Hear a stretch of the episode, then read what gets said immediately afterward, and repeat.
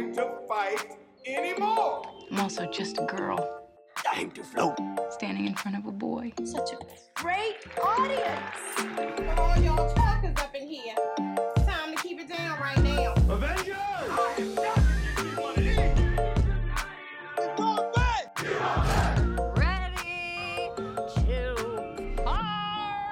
What's up, everybody? Welcome back to When Cinephiles Attack, a weekly podcast where four movie fans test the limits of their friendship. I'm Rashawn, and I'm here with. Mella? Josh. And Lacey. What it do, baby booze? What's While you're up? here- Good. I was talking to our listeners. Oh, Oh, I knew. fuck me then. fuck me too. Recording's canceled. Thank you for pressing play. Thank you for being with us, whether this is your first or millionth episode. Take a moment, rate, review us, follow us on whatever platform you are listening on right now. Reviews on Apple Podcasts mean a lot. Follow us on Instagram and Twitter at Cinephile Attack. Interact with us, DM us, let us know how wrong Josh is about everything. Hey, what? I was. I've been playing along. I know you're being so nice today. Um, we love you. Thank you. How are my other baby boos? I'm doing just fine. Oh, now we respond? No. Not you. Not you. Got it. Got you it. threatened me. You threatened me before we got off the mi- on the mic today. You know what you did. You know exactly what you did. Maybe I do. Maybe I don't. Mr. Stirring the pot over at your apartment. What can I say? It's in my blood. What are you How y'all making? doing? Um, goulash. it's goulash. Well, we made it through Halloween. We made it through the spooky season. We're in the interim between Halloween and Thanksgiving.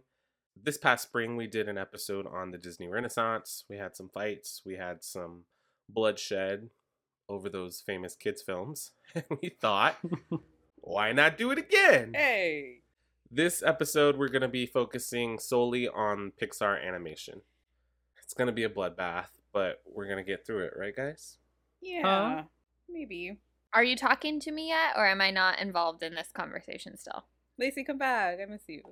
Oh, thanks, Mel. I'll stay for you. Lazy, come back. Yeah. So if you listened uh, last May, we went through the Disney Renaissance. We had a few different categories, and we whittled down to what collectively was our superlatives for the Disney Renaissance. We had the best opening, we had the best ending, the best character, sidekick, what have you, and um, somehow we did it. So we're gonna do it again with the Pixar Animation Studios, which is a computer animation studio known for its critically and commercially successful animated feature films. It began in 1979 as part of Lucasfilms and was acquired by Disney in 2006. Since its inauguration, Pixar has produced 24 feature films, beginning with Toy Damn. Story in 1995, which was the first fully computer animated feature film, and most recently this past summer with Luca. Out of those 24 films, they have earned 23 Academy Awards, 10 Golden Globes, 11 Grammys, and at least five of these movies are some of the highest grossing films of all time. Damn. That's impressive. Mm-hmm. Very impressive. So much so that if a Pixar movie is nominated for Best Animated Feature, it will win. Period. There have only been four movies out of their entire catalog that have been nominated and not won. And that's Monsters Inc., Cars, Incredibles 2, and Onward. Time Everything the else? out. What happened? Who beat Monsters Inc?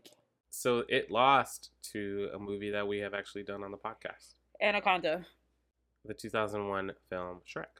Mm. Oh, fuck yeah. I mean, yeah. Suck it, Monsters Inc. Shrek. Hey, don't do this. Shrek is a goodie. So speaking of pre-mic banter, Josh, you said something Ooh, before we shit. hit record that I just want to get into a little bit. I'm not attacking you yet, but you said that this was a little difficult for you because out of all of Pixar's films, there are no tens; they're all eights. Right. And because I you're also leaving out how we were talking about emotion before that. And I was talking about uh, the context was emotional. I'm not attached to any of these in the, in the way that I'm attached to, say, Aladdin or Hercules. So the eight is emotion. Yeah, Okay, maybe I'll cut this out. No. why not? I'll I'll I'll lean into it. There is one that I think might be a 10, one or two, but for the most part, I think head to head, a lot of the Disney Renaissance movies would beat most of the Pixar movies in a head to head. yeah, I agree with that. Stay tuned for our next episode. All right, that's a bold statement that I don't have the emotional bandwidth to take on right now. So I'm gonna kick it to my co-host. Uh, let's start nice, like we always do. What's your favorite Pixar film? Hands down, my favorite Pixar film is Inside Out. During our Best Movies of the Decade episode, I fought very, very hard for my best ensemble of Inside Out, and I stand by it. We actually just watched it again this morning, and it just affirmed for me what a special movie it is. It's visually colorful and beautiful, it has really cool moments of animation the casting is just superb. It's absolutely fantastic.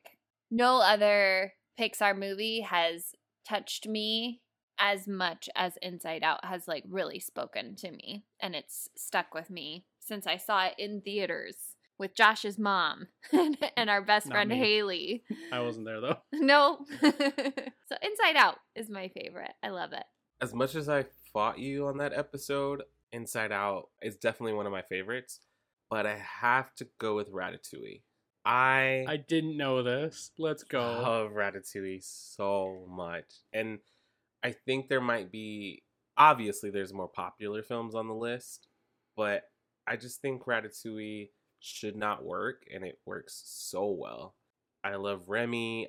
It's just warm and unique and it makes me want to go to Paris. You know, there's another movie this past year that ended with the finale full of rats and I felt equally as warm about it. And um That took me a minute.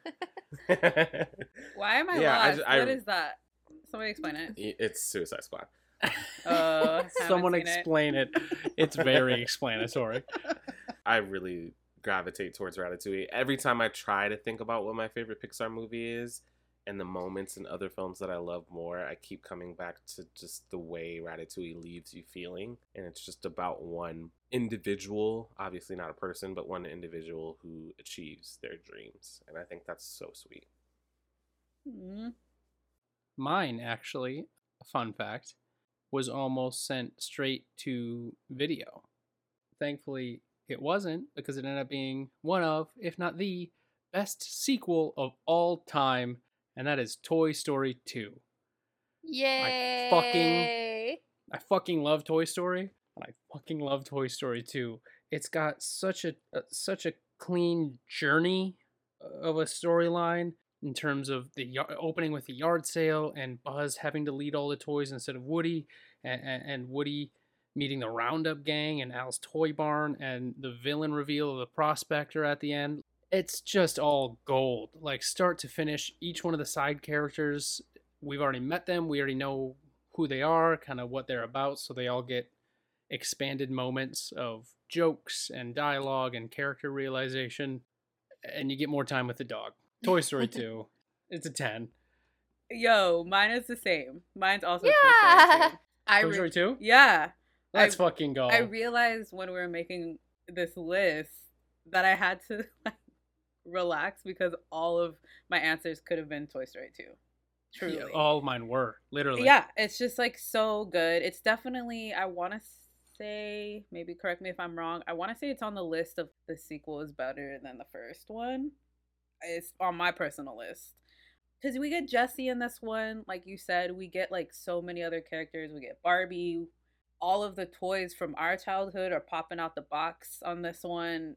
Ah, it's just so good. I yeah, Toy Story 2 is definitely a fave. Toy Story 2 is so good. Have fun duking it out this episode, you two. Seriously. I really did not know that. That was my initial answer. Was Toy Story 2 as well. Just three Toy Story 2s. yeah. Let's go. I'm glad I changed it. if you listen to the show, you've listened to a, a few of our showdown episodes, uh, the best of the decade, the Oscars. The Disney episode was quite different, and we will be doing this the exact same way in that four choices will go into each round, but we are looking to eliminate three and come out with one answer each round. It's a lot more difficult, it's a lot more contentious, it's a lot more controversial because our answer will be our answer for all four of us. And the list we will have at the end of this episode will speak for all four people. So, five rounds, five superlatives. Are you guys ready for the Pixar Showdown? Yes. Round one.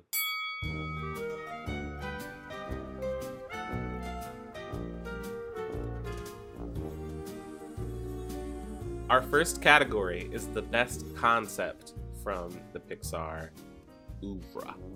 Oh shit. Hmm. Drinking truly, but I feel like I'm drinking wine. Oh my god. I'm going first. I'm changing mine on the fly. I'm gonna go with 2001's Monsters Inc. My vote for best concept is 2008's WALL-E. Um, my, my choice for best concept is 2020 Soul. I thought for sure you were going to take mine from me. I was positive was you were about- going to take it. I was about to. I'm saying 2015's Inside Out. So we have to uh-huh. choose one. Who wants to fire the opening shot? I suppose I will. Monsters Inc. I saw this recently. I didn't really totally hone in as a kid on what this concept actually is. Because you're watching it as a fucking kid. Oh my god, all of the little things about it, it being about like a scare factory and this whole factory just surviving on children's screams. It seems like such an easy thing on paper. But then, of course, because it's Pixar, they go into hella detail. The whole factory with the doors on rotation, everything they've thought of. The factory is behind, I guess, technically the closet of these kids, and they just go in at a certain time at night. The boss, you're the boss, you're big hairy.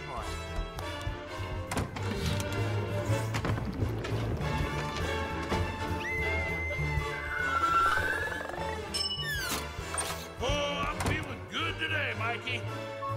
Yeah. Whoa! Attaboy, attaboy, another dog coming right up.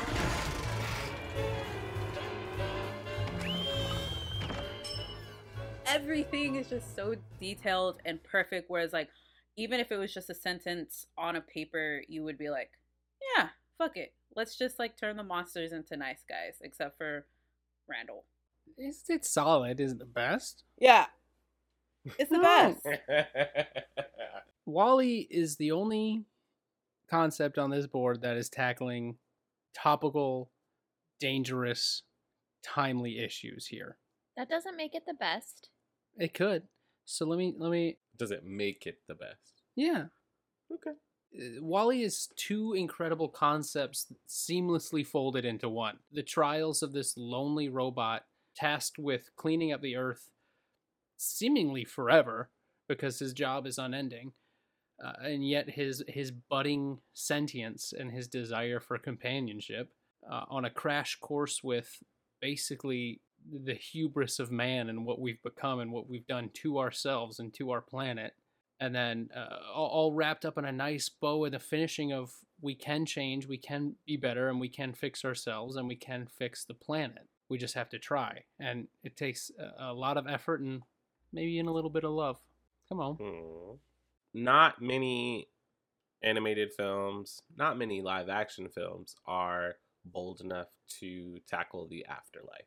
And it's one thing to attempt it, it's another thing to execute it perfectly through comedy and emotion and adventure, even after you get past the high concept of going to the afterlife and what your soul does. I think the nugget of the concept is just dealing with purpose. Like, what is your purpose in life? You expect it from Pixar, but even expecting it from Pixar, they kind of sideswipe you and take you by surprise with how deep they're really ready to go. And I think Soul just captures that that feeling of what am what i- what am I supposed to do? What am I here for? In an animated film. That's it. hmm what about what about ghost with swayze animated film. But you said live action too. It tackles the afterlife. Not But that's the not same. for Josh, kids. leave it out. What are you Well, no. doing? He's Poke- oh. he's going for daggers, and I appreciate it. Bruce Almighty kind of does it. Well, He's The not afterlife? dead. no, yeah, it's more about religion. What about Evan Almighty? Yeah, bring that up. Inside Out is the fucking most brilliant concept as far as relaying a story and a message about what's going on inside of all of us all the time. It literally brings what's going on inside out and it shows us eh, the personification for all of our emotions, all of our thoughts and feelings. It breaks down different concepts and parts of our brains, the ways that we, that we process things. I mean, rewatching it today, I really like was taken aback because you have imagination land and you have, you know, the void, you have the place where memories go when they die and when you don't need them anymore. You have a literal train of thought connecting one part of Riley's consciousness to another. It's broccoli. Well, I just saved our lives. yeah, you're welcome. Riley, if you don't eat your dinner, you're not going to get any dessert. Wait, did he just say we couldn't have dessert? That's anger. He cares very deeply about things being fair. So that's how you want to play it, old man? No dessert? Oh, sure. We'll eat our dinner right after you eat this. Ah! Riley, Riley, here comes an airplane. Oh, airplane. We got an airplane, everybody. All of these vessels are being used to tell the story of Riley, a protagonist that we're all invested in because she has been uprooted and moved to a new place. Something, even if you've never moved before, being new in something is is a universal feeling, I think, and feeling other is something that a lot of us can identify with. So right away as an audience member, you're attached to this protagonist and you've felt the majority of the things that she's feeling and experiencing without being able to really understand or put words to why. And this movie helps us do that and it gives a voice to kids to start processing and understanding what they're feeling and they're experiencing and their emotions and what their emotions are. And it's it's perfect. It's a perfect movie. Here's the dilemma. When we first started talking about this, hmm and obviously you can't vote for yourself. When I heard everyone's answers, I was like, oh, I want to vote for Inside Out. And I like Inside Out more. Now, I'm gonna be honest, I'm not voting for Monsters Inc. But then I thought about it, and Rashawn talked about it. I'm having to really separate the movies from their concept. Because I, I like Inside Out more as a movie, but Soul's concept is a little more interesting to me. Um. Okay. I, was not, I was not expecting that. Um, I wasn't either. Hmm. Because they kind of are similar in concept. Is that, or you're just No. Okay. Inside Out, I feel like its concept, its elevator pitch, is what Joy says near the beginning. I wonder what's going on inside her head, the TikTok audio. And that's kind of the concept. If you boil it down, we are all kind of talking about the deeper layers of the meaning of the movie, but we got to boil it down to the concept of what's the what's the plot, what's happening. I think Soul is the least of the four to have a great elevator pitch. I don't think you can boil it down to like a quick log line, but I think it does the most with its concept and it's the most unique, I think. You know, Easy and unique. WALL-E is pretty unique. Uh, eh, Don't turn on me. Don't turn on me. I'm just saying the first the first half of of WALL-E is a great concept and I love that it's a silent film and it's set in this post-apocalyptic world but there's no it's not desolate and and depressing like they they still find wonder in setting a movie around a, a trash compactor and then the people come in and I get less interested but I really But do- that's also when Eve comes in. No, Eve comes in before that. A little, but then she goes up to the humans, and then it becomes a love story. It's a love Sure. story when she's there. Yeah, Yeah, but then she because they're up to the dancing. humans. They're dancing in space for a while. You watch. That's with little the dolly. humans. Uh, No, no, no, no, no. the space dance is with the humans. Oh, We watched it 15 minutes ago. oh, sorry, I remember that very differently. I remember there being like a good forty minutes before the humans come in. Um, Yeah, yeah, yeah. Mm-hmm. Okay. Yeah, so I, I I think Soul has the more difficult approach because it's not just toys come alive or fish talk. The afterlife is a much more broad and vague concept, but what they do with that concept and and separating your soul from your body, Yeah. I think they execute that really well. What if that's what if that's the logline is what happens to your soul before and after you die? Boom. Logline. Boom. Get out So the I did- So I did narrow it down. So you're wrong. I'm happy to be wrong if you vote for me. Oh, I, I- don't bribe me with my favorite thing. I know you admitting love being right. I feel a little swayed now, but I want to commend Mela because Monsters Inc. is not the first movie that I would have is not the first movie that came to my head as far as conceptually for Pixar. But your explanation of it and thinking about it, I do think also there's, if we get like deeper into it, it's kind of not only just, uh, you know, it monsters aren't really real or whatever that concept is. It's good and evil type of thing. Like people are not always as they seem, and Boo is technically us, and she's fell in love with Sully, who to other people are scary and big and you know their biggest fears. But she's like, oh, Kitty, and it so it goes deeper than just what's on the paper, which I think is what I found when I was watching it as an adult. Is like, oh damn, they really went deep with this. But as a kid, you're just like, oh, the things are you know not as scary if you just look at them again. the thing I like about Monsters Inc. and I don't know if this again I don't know if this is concept. I think this might fall under once the concept is laid out, and this is a, a bit. uh, Maybe it is. Concept is a pretty vague term, but I think what sets Monsters Inc. aside is the bureaucracy of it all. They take this thing like monsters scaring children, and if if you have a punch card and there's a secretary and his name is Mike. Even for kids, it, it narrows it down to this is just a job. They don't want to scare them. As a, I would say that's part of the concept, uh, given that it's in the name, and I think that's what sets it aside from a lot of other movies too. Mm-hmm. This has been so like cordial.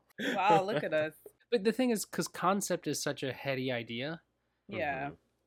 that it's hard to nail down the best of something so broad even. Yeah. Plus, no one no one feels slighted yet because they haven't been voted against them. So I also think no one feels slighted because we all brought really good options. We all Yeah. brought really good concepts. Let's keep it polite, Josh. We're doing well. no, I'm eh, I'm getting you know itchy. your so husband. Lacey, come on. let's let's finish this round and get to the next one because the next one's already gonna pop off. Oh God. All right, we're voting in the same order. Mhm. My vote goes to WALL-E. Let's fucking go. Wait, Uh, we're voting for one that we want in. yeah, Oh yeah. yeah. Oh my god. Are you are Oh, you taking sorry. your vote away? Mine you was were the least. eliminating WALL-E. You were eliminating WALL-E. WALL-E. Oh, You just oh. showed your whole ass. So we are voting in for the, the, first one movie, round. the one concept to survive. Oh fucking shit. Oh my Mella God. said, "Fuck your robot."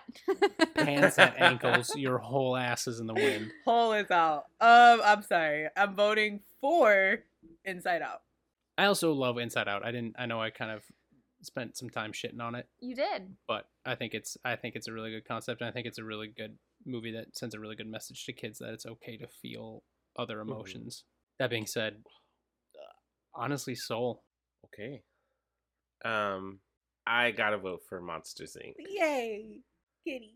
I absolutely love that concept. Yes, I love the movie. I, it's one of my favorite Pixar movies. But I think the concept of what Josh said, making that a company, punching in and out to scare children, I just think it, yeah, such a. I deft stumped for everybody.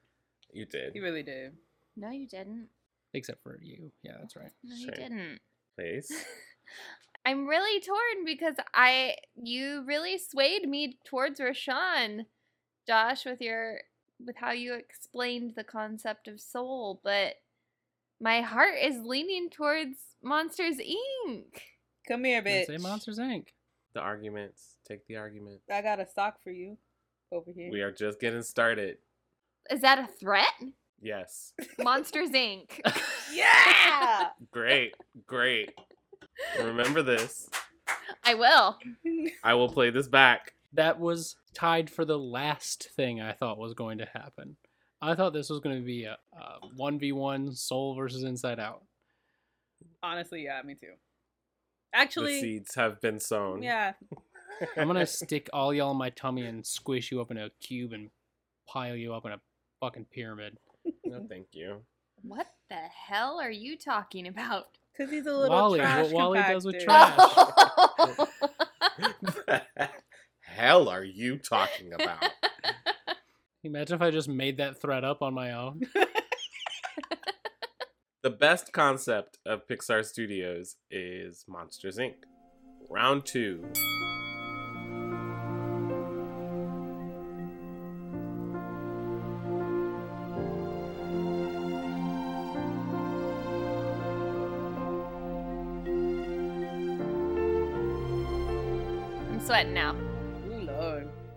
Deciding the best character. Oh my goodness. Big swing for round two. The best character? Oh, yeah. IJJ. Alright, going first again. My character is Dory from Finding Nemo or uh, Finding Dory. Either or. Nah, you need to decide. Finding Nemo! The same Dory, what the hell? No, there's Not different. the There's Dory. there's a growth. She sucks on Finding Dory. Shut up. So you pick. You did. You picked. So the right if you choose Woody from Toy Story 4, it's not the same Woody from Toy Story 2? No, those are very different Woodies. He's not the same. Y'all He's great are four, but- crazy. Y'all are crazy. My choice for best character in all of Pixar is Jessie from Toy Story 2. Fucking Josh. Mm. My entry for best character is a little robot named WALL-E. The WALL-E slander will continue. It stops here. Gotta be transparent at the top of the app.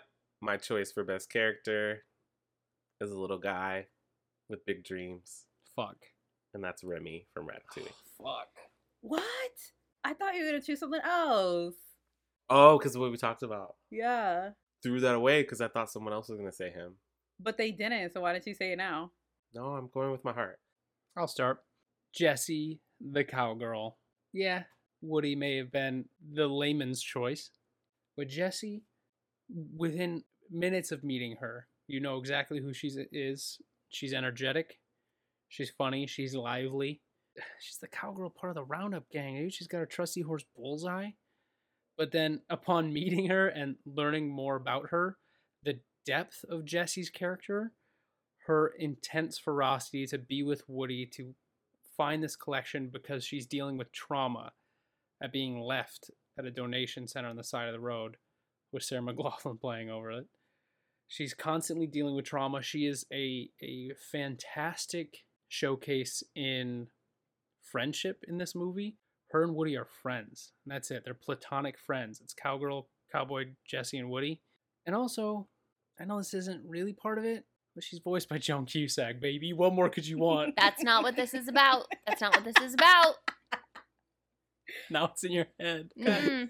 The jury will strike that from the record. Fine, I don't give a fuck. She's funny, she's sweet, she's sad, she's brave as fuck.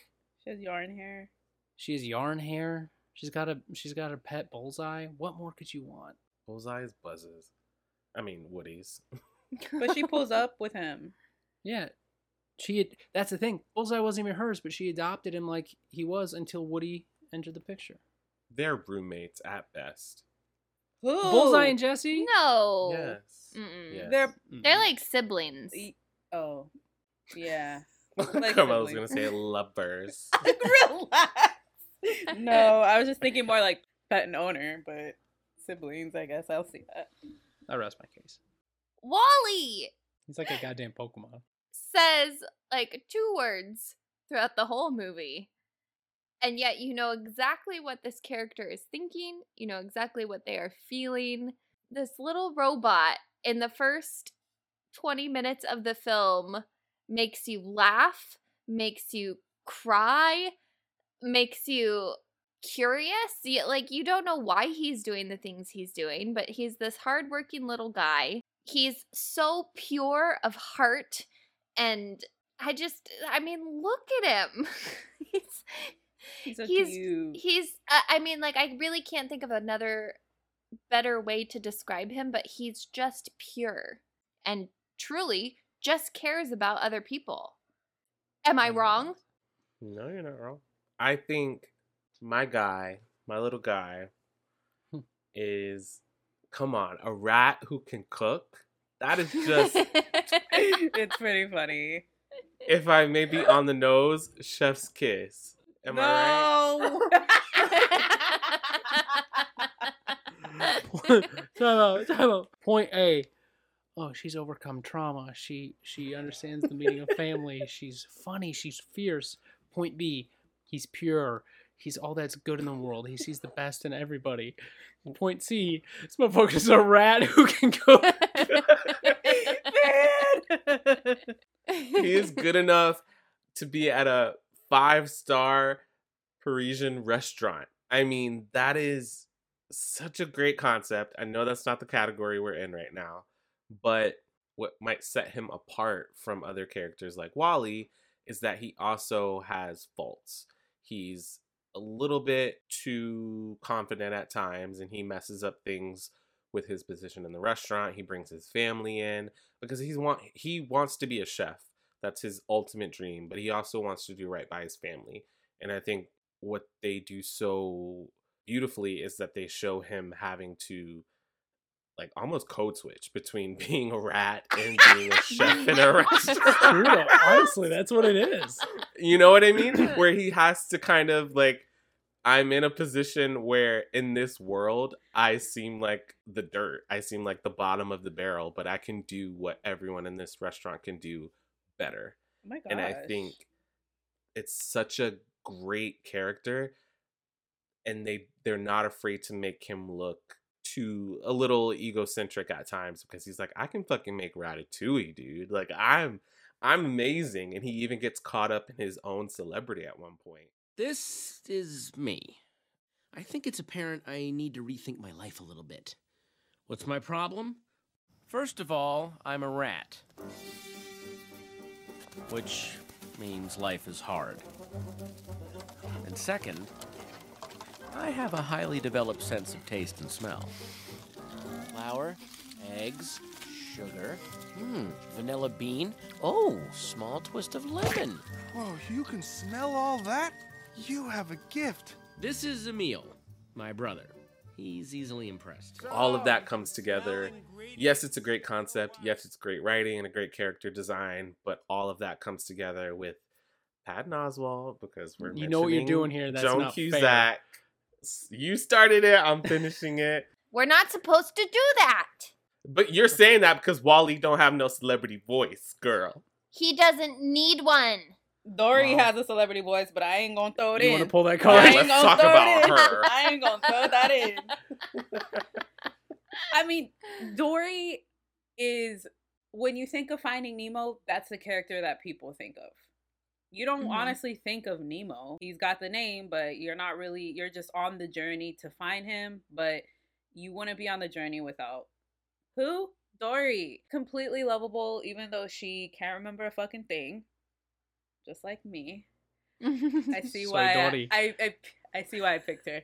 Um, she, but she is just so loyal to like the very end, even though she's like fucked up most of the time. She's like, no, I got you. I remember this address. I'm gonna find your son no matter what. And What's the address? P42 Wallaby Way, Sydney. there it is. Did you forget it, Mela? I did. My I don't even. memory I don't know if that's right, but I think I'm close. It's right. P. Sherman. P. Sherman. But she's there to the very end, and even though which as you mentioned, she has faults and she still she still like overcomes them. And that's like her whole personality is just like, well, yeah, I'm just, you know, an average fish, but I'm going to help you find like find the way to your son. And we're going to get into a little bit of trouble, but I'm going to get you through it. and she's a comic relief the whole fucking time. What are her faults? She has a fucked up memory. That's not a fault. That's That's- literally like It's not a help. it's not a That's- help. But yeah. it's not it's not like a character flaw. I mean, it's a character flaw, but it's not like a it's not something that she intentionally does. You know what I mean? Like that's a really good character flaw that they gave her to hold her back. That's not something to overcome. Well, I feel like also she is just like she played too much. Like whatever word you want to use for that, she played too much. You know, like she's just like la la la. I'm gonna do like this whale. Make this voice. fancy in post. She played too much. yeah, whatever the professional word is for that, figure it out. For example, the scene where she's like, "Oh, I know whale calling," and then she just makes everything so much worse. Where it's like she was just trying to have a little fun. She you know? doesn't though. She like she fixes Yeah, she it. doesn't. She fixes it. Well, yeah, that's I, I just I'm saying like she does fix it. It's like a lot of things like that happen where it's like the jellyfish they could just be totally roasted right there, but she's like, oh, let's jump on them. Honestly, she makes Marlin less uptight because he had a stick up the butt the whole time, and then she's like, no, you gotta have a little I fun. mean, His wife died and he's looking for a son. That's pretty Yeah, sin. like Jesus Christ, he's mm-hmm. a stick in the mud. a fucking barracuda thrashed his house. in front of him. He had one But- kid left. Just One kid left.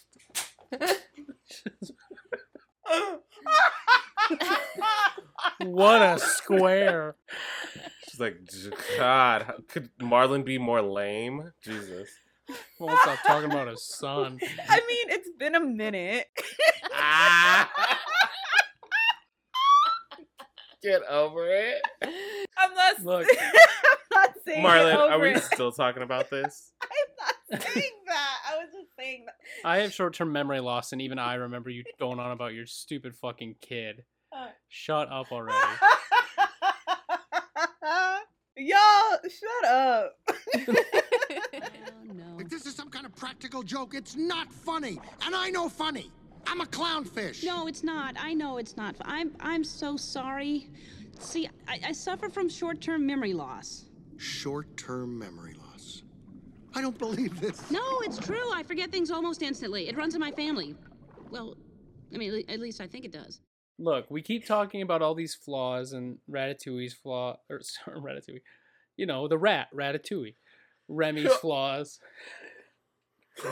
The thing is, with Jessie, with Jessie, you you see her flaws, and you watch her take steps to overcome them in the movie. She has trust issues. What is so funny? I'm trying to make this professional. She can't let it go. he said Ratatouille. Dude, because I called that rat ratatouille just yesterday. he said Remy. I said Remy who? Is ratatouille. and I know I'm not alone on that. Well, I'm here to correct that wrong. His name is Remy, and he's a rat that can cook. That's my favorite character in a, a, uh Bug's Life. The ant. What's his name? Bug. Flick. No, that's Bug. Y'all are monsters, Inc. I am going to lose it.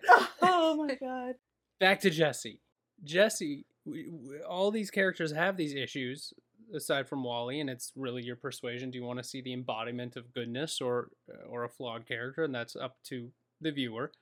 But with Jessie, you see her overcoming these as it goes along. She's got trust issues, so she's she's vulnerable. So she trusts the prospector, gets burned by him, then puts her faith in Woody and Buzz, and finally finds family. She which she had family issues as well. She got ditched by her first owner. Then you see her overcome that, come to terms with it, and decide that you know maybe I'll give Andy a shot, and go to Andy. You see Jessie overcome all of this trauma that she's been stuck with to finally have the happy life her and Bullseye deserve. And meets a, meets a spaceman. I don't want to negate WALL-E though, just because he is pure good. I think WALL-E as a concept, Josh, is a very bleak, sad Oh yeah. idea of a movie. So you need this beacon of light. You need this vessel that is uh, literally a, a, a representation of hope. Him coming up to the space shuttle and delivering the plant, all of that reignites the hope of humanity, of of change and of evolution and moving forward. All by just being himself. He never changes, he never conforms.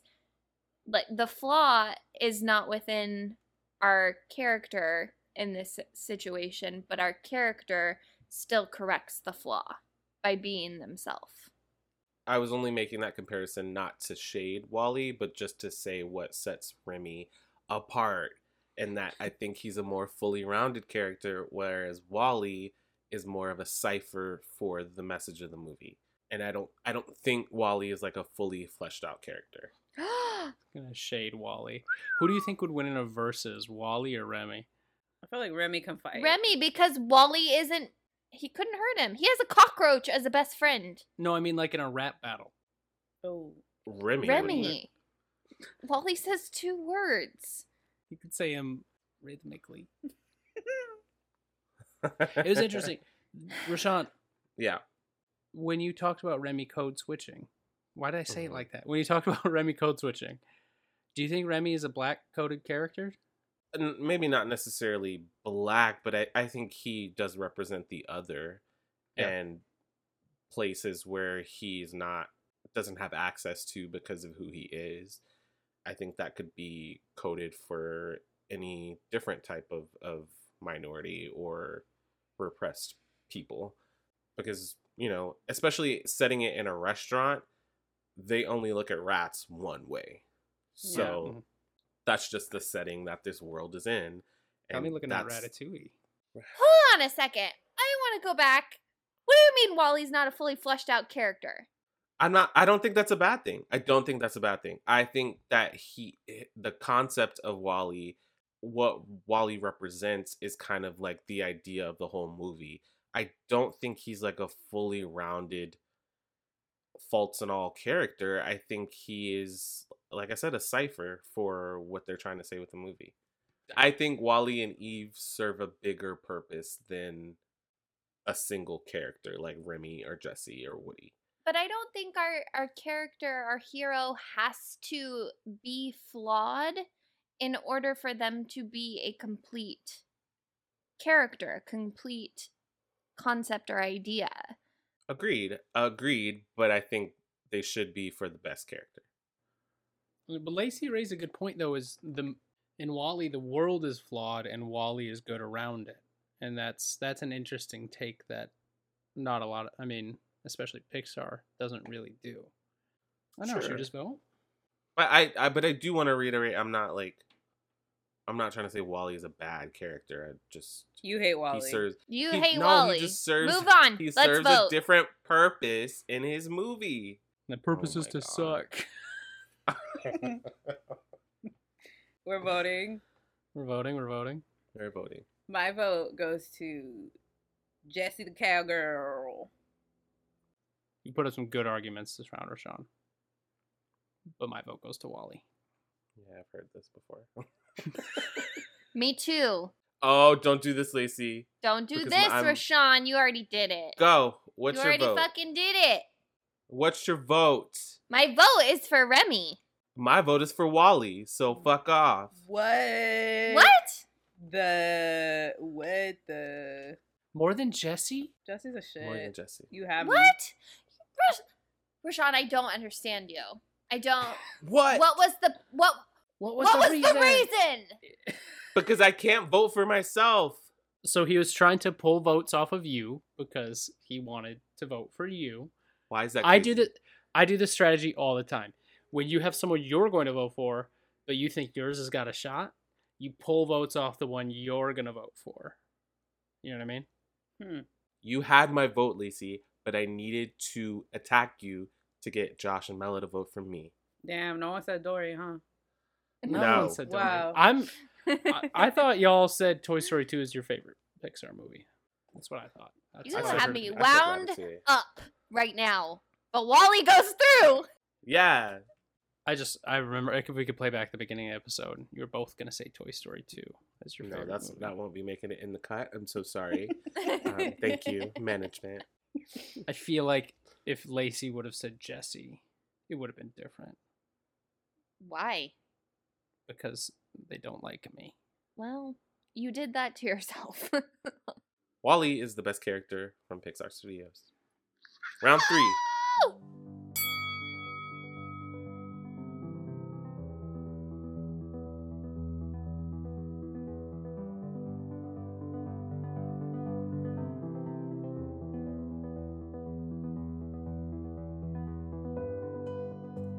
Round three is the best scene out of the entire Pixar filmography. Oh my goodness. I'm going first. I hate it here. My choice for best scene is Dash's first run from The Incredibles. Hmm. oh. Is it me? It's me, Mhm. huh? Oh no. I'm sticking with my little robot friend and I'm entering the space dance from WALL-E. My favorite scene is from A Bug's Life when No way. Heimlich finally gets his butterfly wings. Oh! I'm a beautiful butterfly. I'm flying. I don't care. I'm gonna do it. I don't care. I don't care. I've already lost. I don't care.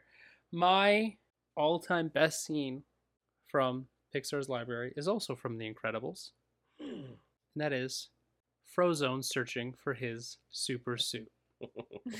That's a good one. I'll go first. Here's why I said that.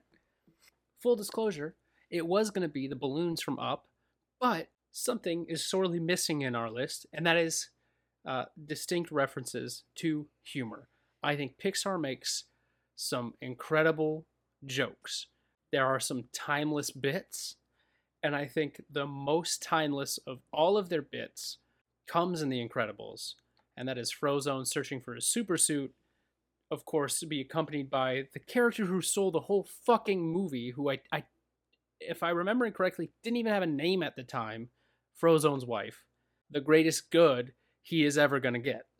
I would be remiss if I didn't at least try to put some of Pixar's grade A humor into this superlative list.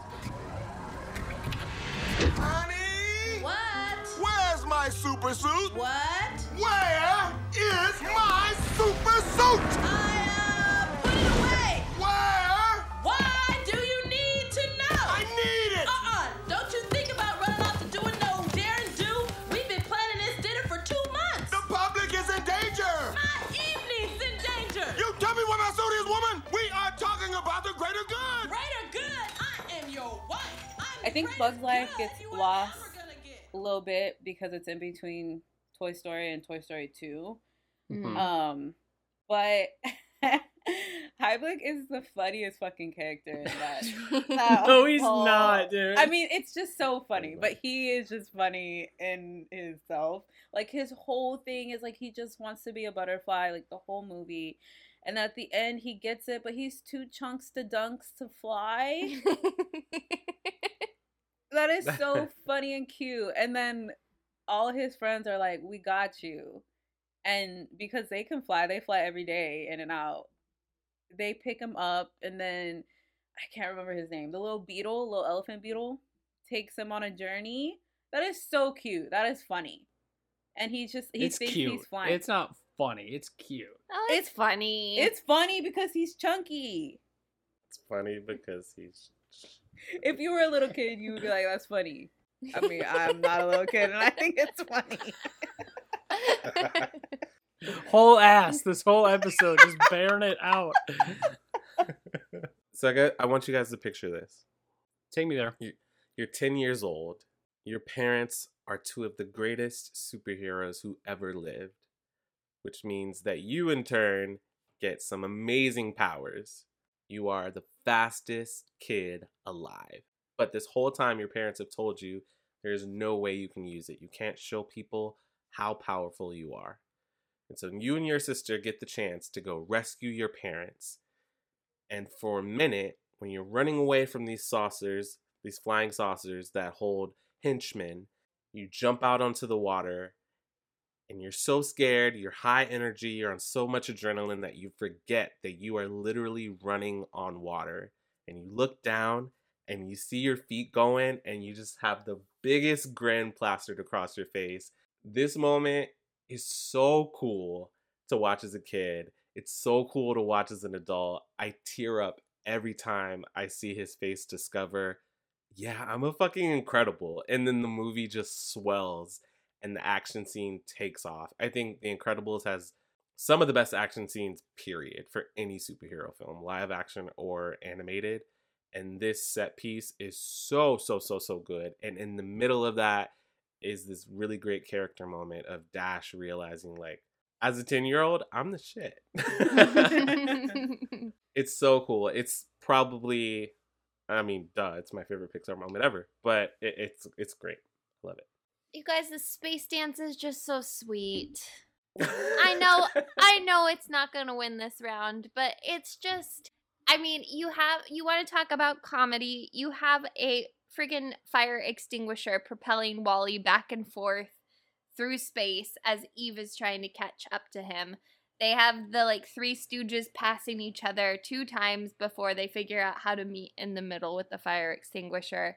And then you get this beautiful, almost pas de deux ballet sequence in space between the two of them as they're celebrating the fact that WALL-E still has the plant and Eve isn't in trouble anymore. And they're together and it's so joyful. And then you get the moment of the people inside the spacecraft. And I know I'm losing Rashawn by bringing up the humans, but it's a really great moment because the woman is sitting in the chair marveling at the the universe around her and is able to engage someone else and they both not only make a mental connection by being like, hey, that's that little guy, that's WALL-E, I know him, but they make their first physical connection in the movie to each other. And that physical connection, coupled with what WALL-E and Eve have together, coupled with the hope of moving things forward in the universe and on Earth, that scene to me is the epitome of that movie it's it's about connection and love and hope and appreciation.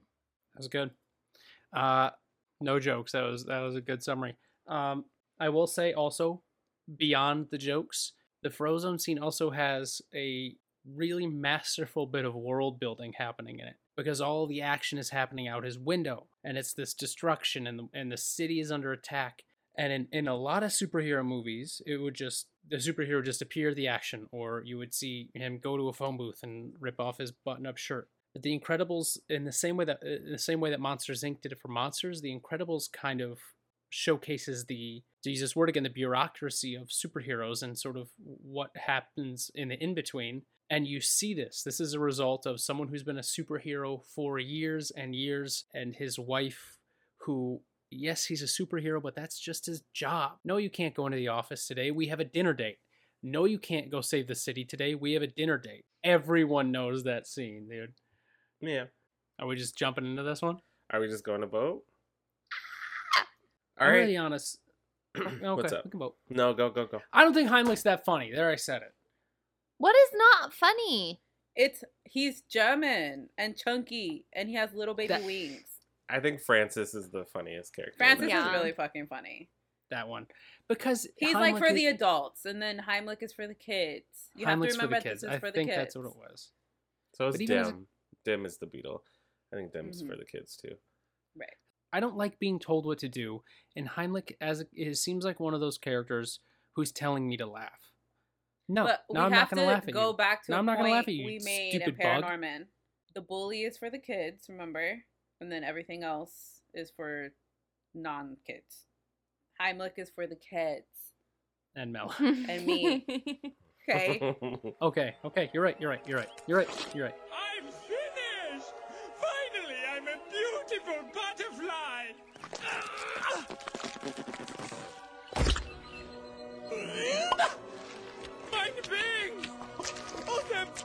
Animals! The wagon's picking up. You better start flying. But I am flying! And from way up here, you all look like little ants! Ah, oh Lord, I don't know. because I think the other two are less scenes and more kind of gags. My vote is for the space dance. Timeout. what makes it a gag and not a scene? Right. For a either gag of is a ours. scene. I the the super suit scene is like a cutaway from the action, and Heimlich turning into a butterfly is literally like five seconds at the end of the movie. Like I don't think those are fully formed scenes the way that these two are. Whatever. That's my vote. That's my vote. I'm not changing your mind. I disagree, but I know I won't change your mind. I'm voting for a dash in The Incredibles. I'm voting for Frozone suit. I knew I could count on you. It's funny. it's got Samuel L. What the hell? You knew where my head was at. I know. I hadn't rewatched The Incredibles before we recorded this, and I forgot about the dash scene. If I'm being totally honest, I think I gotta go with the dash scene. That's a good scene. it's really good. It's really it's good. Really It's really good. good. The Incredibles made the list. Rashawn, did you expect that? I didn't because I have to go after Josh, even though he just voted for me, and explain a rivalry that he and I have because he doesn't love The Incredibles as much as I want him to love. The he calls me Mr. Superhero, says I like every superhero movie, and when I tell him, yeah, I like, don't love a superhero movie, he loses his mind. because this movie puts half the MCU to shame. That is a true statement, and I will not argue that. Okay, great. The best scene in the Pixar library is Dash's first run from The Incredibles. Round four.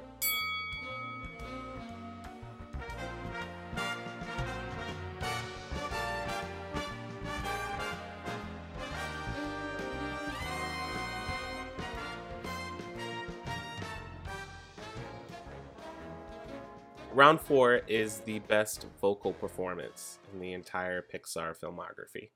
I'm gonna. I'm fourth. I'm gonna God. throw up, I do not want to be last in this one, you guys. but I am going to enter in Mr. Ed Asner as Carl from Up.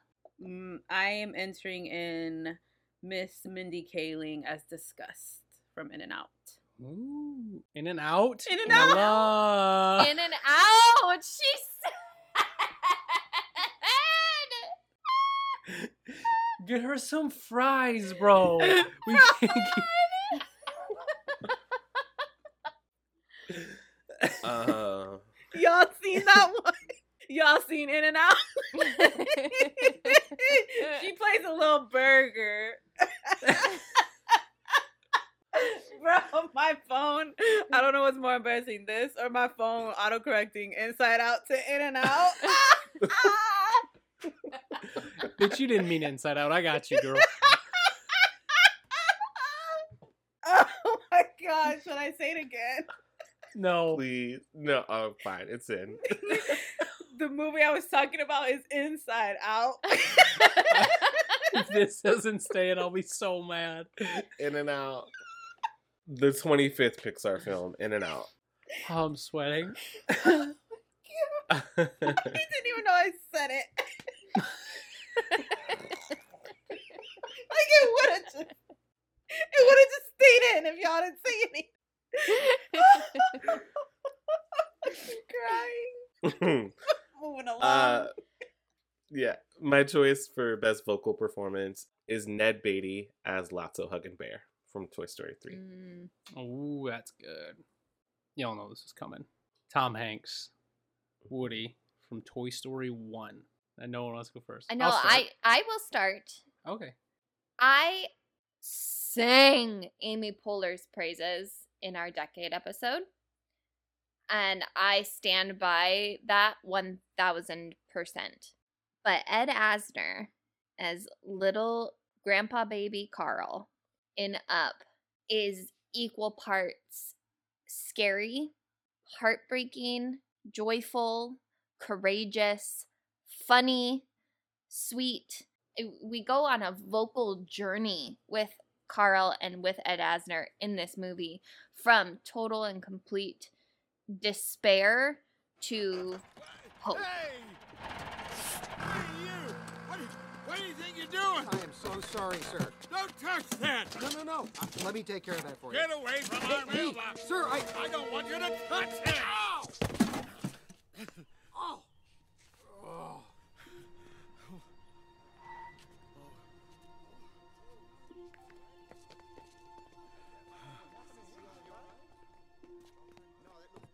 He is scary and he is intimidating and he is gruff, but there's still so much humanity in his performance. And I think Ed Asner does that in a way that no other actor could do. Co-sign everything you said about Ed Asner. Don't look at me like that. Mm-hmm. And I think Pixar acknowledged that, took that, handed it to Ned Beatty, and subverted all that to make him the villain of Toy Story 3. Because everything he does is almost a play on what Carl does in, in Up. And you kind of lower everyone's defenses and kind of put them at ease. And he gives them a tour through Shady Side and lets them know that they're welcome and everything's great. And then when the switch flips and you realize that he's not this welcome host, he's more like a a terrifying version of what Jessie went through, you're terrified because you, they've done such great laying of the groundwork for Lotso, and then you realize that he's a little bit more complex than that, and he's keeping these toys here as a warden, and they're not leaving because they have a purpose that all toys have, which is to serve these toddlers. They, they take a lot of the warmth of, of Ned Beatty's voice and a lot of the comfort, and they use that as a weapon in the final stretch of Toy Story. And then when he finally realized what happened to him, and you you hear the hurt in his voice and the pain and the anger, it's just really devastating. Back to Toy Story 1. So, Woody obviously has a lot of iconic moments in all four Toy Stories, but I picked one because, and obviously, I won't even bother arguing at this point. Tom Hanks as Woody. He is so iconic that when Woody needs to be voiced in video games and promotional materials and Tom Hanks can't make it, the only person that's ever done Woody's voice is Tom Hanks's brother. Chet Hanks. I wish I could do a patois dialect and do a Woody line, but I won't. Thank you. um, only because I can't. If I could, I would. So, but in in Toy Story one, those are his most dynamic lines. A lot of them are for jokes, and a lot of them are are heightened, and a lot of them Tom Hanks can do. We all know Tom Hanks can do the sweet, mellow, but Toy Story 1's Woody lines are so funny. Every scene has at least one line where after he says it or while he's saying it, while you're watching it, you have to say it out loud with him or right after. Can you picture anyone else saying, You are a toy? It's perfect. Or this is no time to panic. Just the perfect time to panic. It's and of course, that's not flying, that's falling with style. The the emotional lines also hit. But he's also got the humor when the snake steals his hat. I'm Woody, howdy, howdy, howdy. I'm just gonna quote Toy Story at this point. and he goes, aha, aha. It's a aha. shark. Give me that. What did I say? The snake. It's a little rubber shark. shark.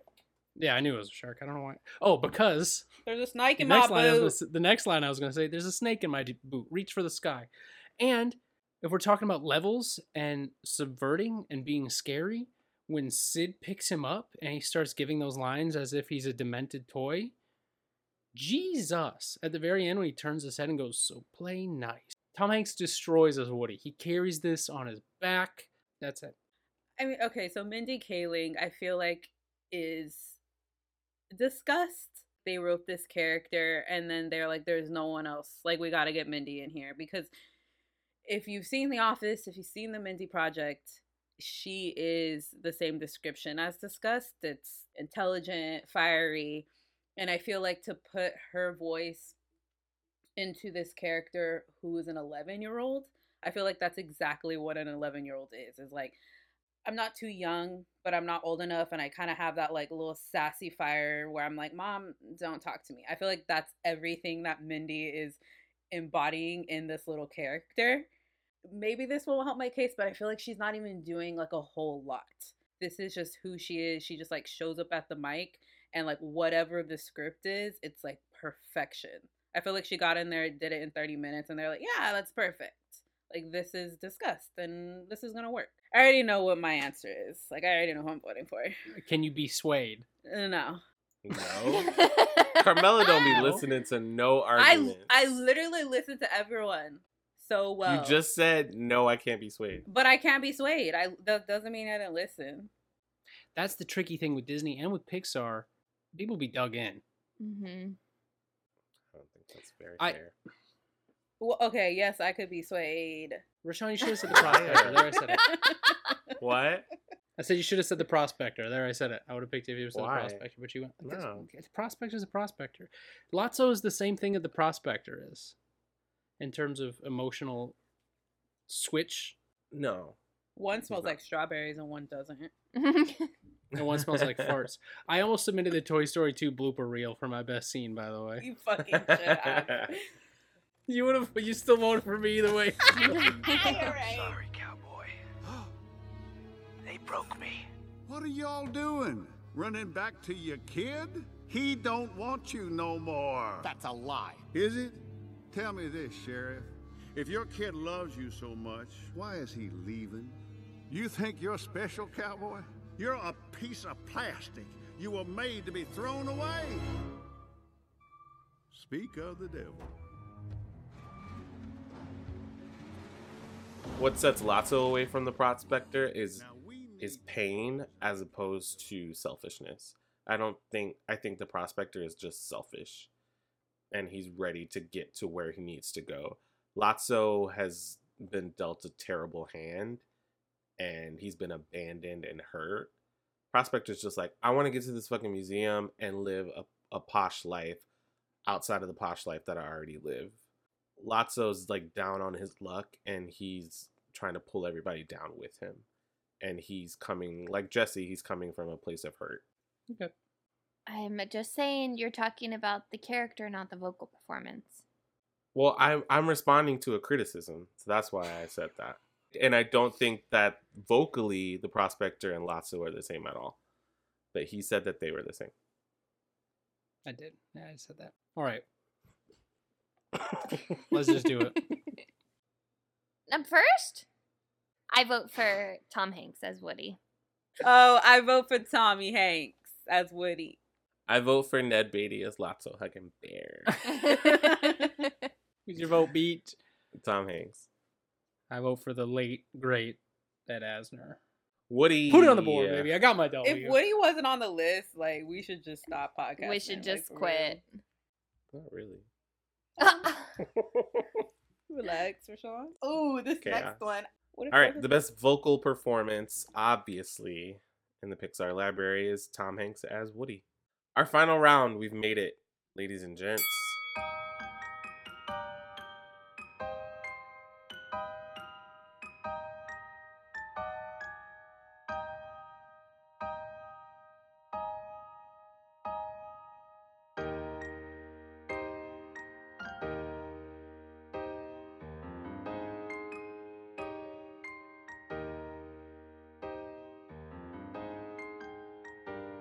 This is the most appropriate category we could have for the Pixar filmography.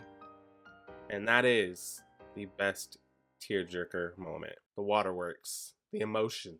Let's cry. Let's have it out. I sent y'all the picture. sure did. This is the one I didn't want to go first for because I have like a four way tie and I was hoping y'all would break it up a little bit. All right, I'm just going to go with Up, the opening, the prologue with Carl and Ellie. I'm going to submit Miguel singing to Grandma Coco, Remember Me. I am submitting When She Loved Me from Toy Story 2. Fuck. Ah. I'm choosing Coco, the scene when Chicharron dies. Okay. E. what do we what do we say? What do we do? We cry. Dell? That that's our four sad. summaries. We you cried. know, like, Yeah. how do we choose one? Fucking also, like, sobbed. Honorable mentions to fucking pretty much every other Mhm. Pixar. Mhm. Toy Story 3 in the incinerator, Inside Out with Bing Bong. Fucking, I'm sad. I don't even know how to. I don't, how. Yeah, how do you justify what's sadder? Sadder. Yeah. I will say, when it comes to Tearjerker, hmm Up took the world by surprise. Everyone like the opening from Up, the opening from Up, because it it it starts the same way every Disney, Pixar, whatever light animated. You get this quick mute cute. You get this flash forward so you can get to the old man, and then it fucking cuts your knees off. I can't watch it. So I actually haven't seen the whole movie of Up. Ma'am, have you seen the but beginning? what I have seen, yes, is just the beginning. Okay. Like you said, a lot of people are like, "What? You haven't seen Up? You just got to see the beginning." And fuck, I yeah, it's really fucking devastating. This list is so hard. I listen to Married Life, the track by Michael Mhm. Giacchino, on a weekly basis. It's I have a playlist of scores. Married Life is number one. I know this isn't really part of the tearjerker aspect, but anytime uh, Carl does something that was related to Ellie or, or something Ellie wanted to do, like when the house finally takes off, when he finally gets to Paradise Falls, it's always it's always dropped into the score at different places. That little melody. Oh, oh. Lacey, mm. remember me? What? How you gonna do this to me? Listen, I have seen Coco in whole once. Same girl. And it is because of that damn song. I sent you guys the photo. I watched it, just that scene, again last night to make sure that was my entry for this.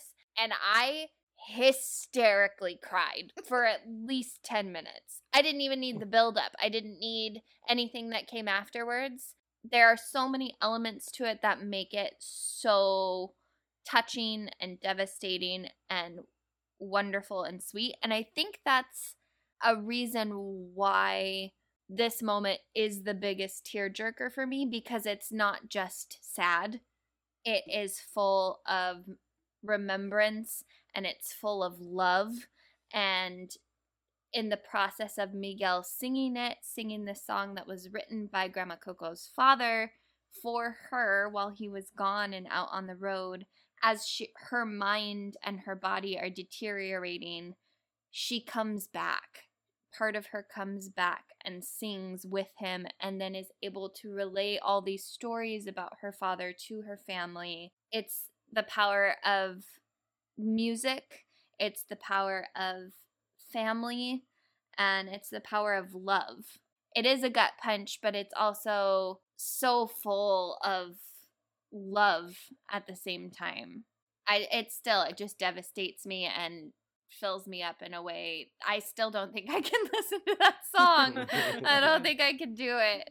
I think if we're talking about tearjerkers, if we're talking about Pixar moments, this is the blueprint, baby. 1999. this is where Pixar realized their superpower. Mm-hmm. Before that, it was just Toy Story and A Bug's Life, which are masterpieces, I think. But there was no emotional, like, linchpin moment until you get to Jessie's backstory in Toy Story 2. Sarah McLachlan, Ooh, baby. That puppies girl. everywhere. Mm. no. What that voice does. And I'm you're about happy. to get adopted. I'm about to get. that is hope. That is light at the end of the tunnel because I heard Miss McLachlan, and I think you're you're with her. You're seeing her happy. You're seeing her being a toy, and then the gut punch of her just being left. uh, It's just devastating. And then everything that comes after this. This is this is this is patient zero, baby.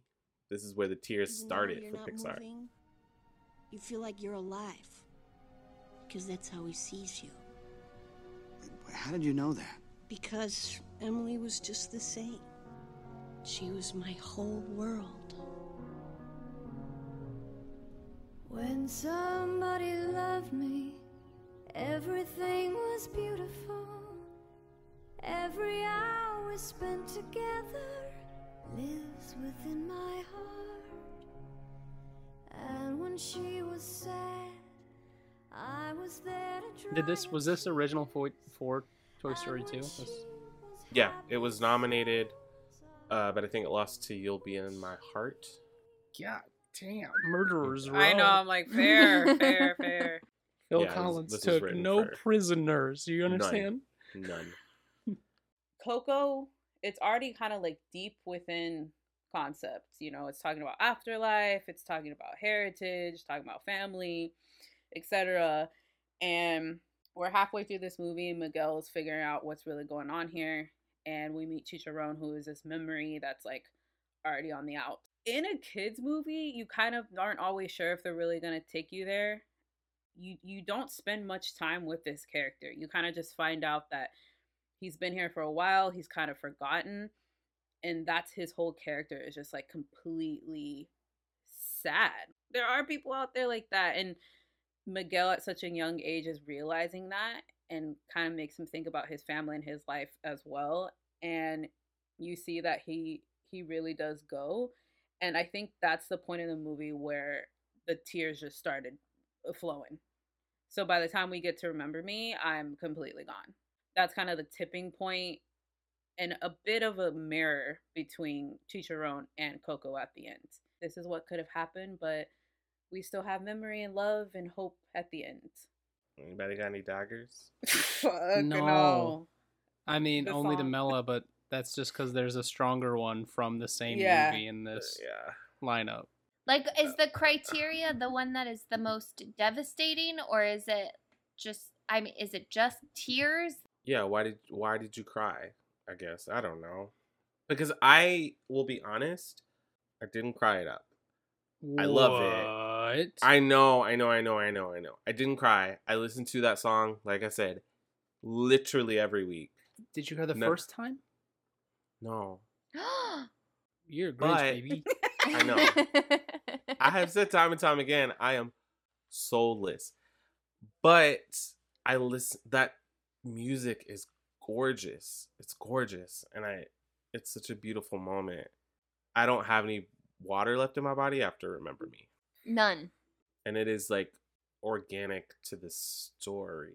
But I don't I don't know that Up isn't organic to the story. I don't Well, know. yeah, the story of Up is the is The beginning. Carl and Ellie's. Yeah. yeah. It is this.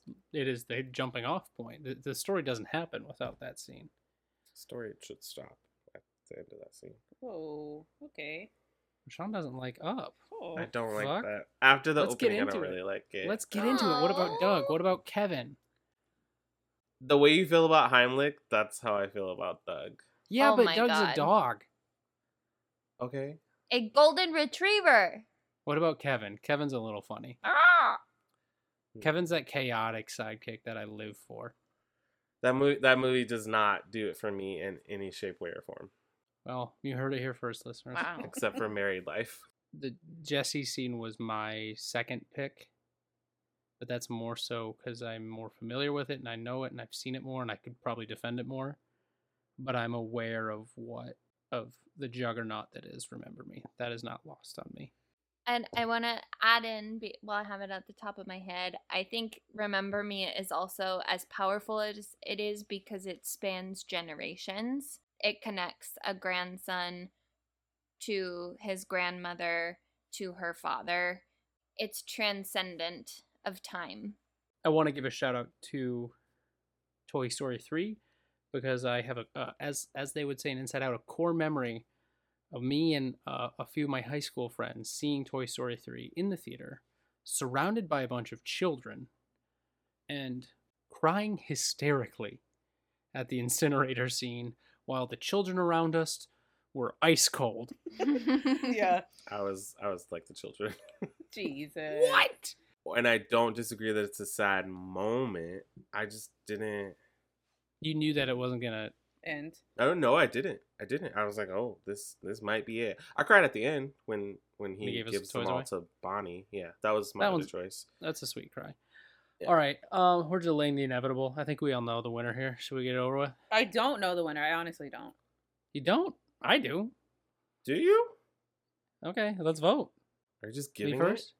Well, I can't vote for myself, for one, and I'm I'm genuinely voting for Remember Me. Oh. Oh, or do we have a tie in our hands? Oh. Vote with your tear ducts, baby. It's up. If it's up, it's stuck. Rashadi? it? Whatever you think, just well, I know what Carmela's voting for. Do you? Yes, 'Cause I'm out. Voting for. Oh, the score! The score! score's unreal. I'm voting for Remember Me. I'm voting for Remember Me. Yeah, Mel, you tried to play like it was some big Yeah, secret. like, we all knew you were what? for No, Remember Me. I was almost gonna vote for Jessie. Me like too. that was I on was my so, list. I was so. no, torn. you both of y'all. No. Yes, I really was. Yes, I was, Rashawn. That's why I was like, you don't know. So then why didn't you? Because I was like, nah, Remember Me really had me torn up. Okay, then don't say that. It was on Lies, my list, lies, fool. lies. The best tearjerker from the Pixar filmography is Remember Me from Coco. At the base? Ah! With the guitar. I hope you're not driving. I hope not either. Pull over, bitch. Lacey, pull over.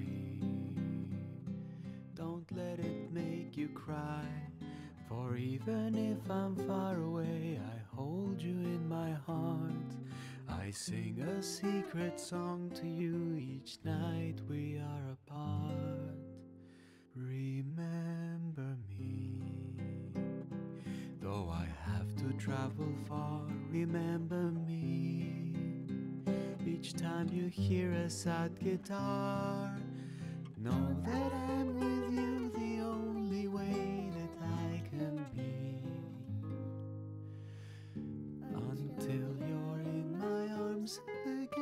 While you're pulled over, go on to mm. Apple Podcasts. Make sure to leave a like, rate, and review.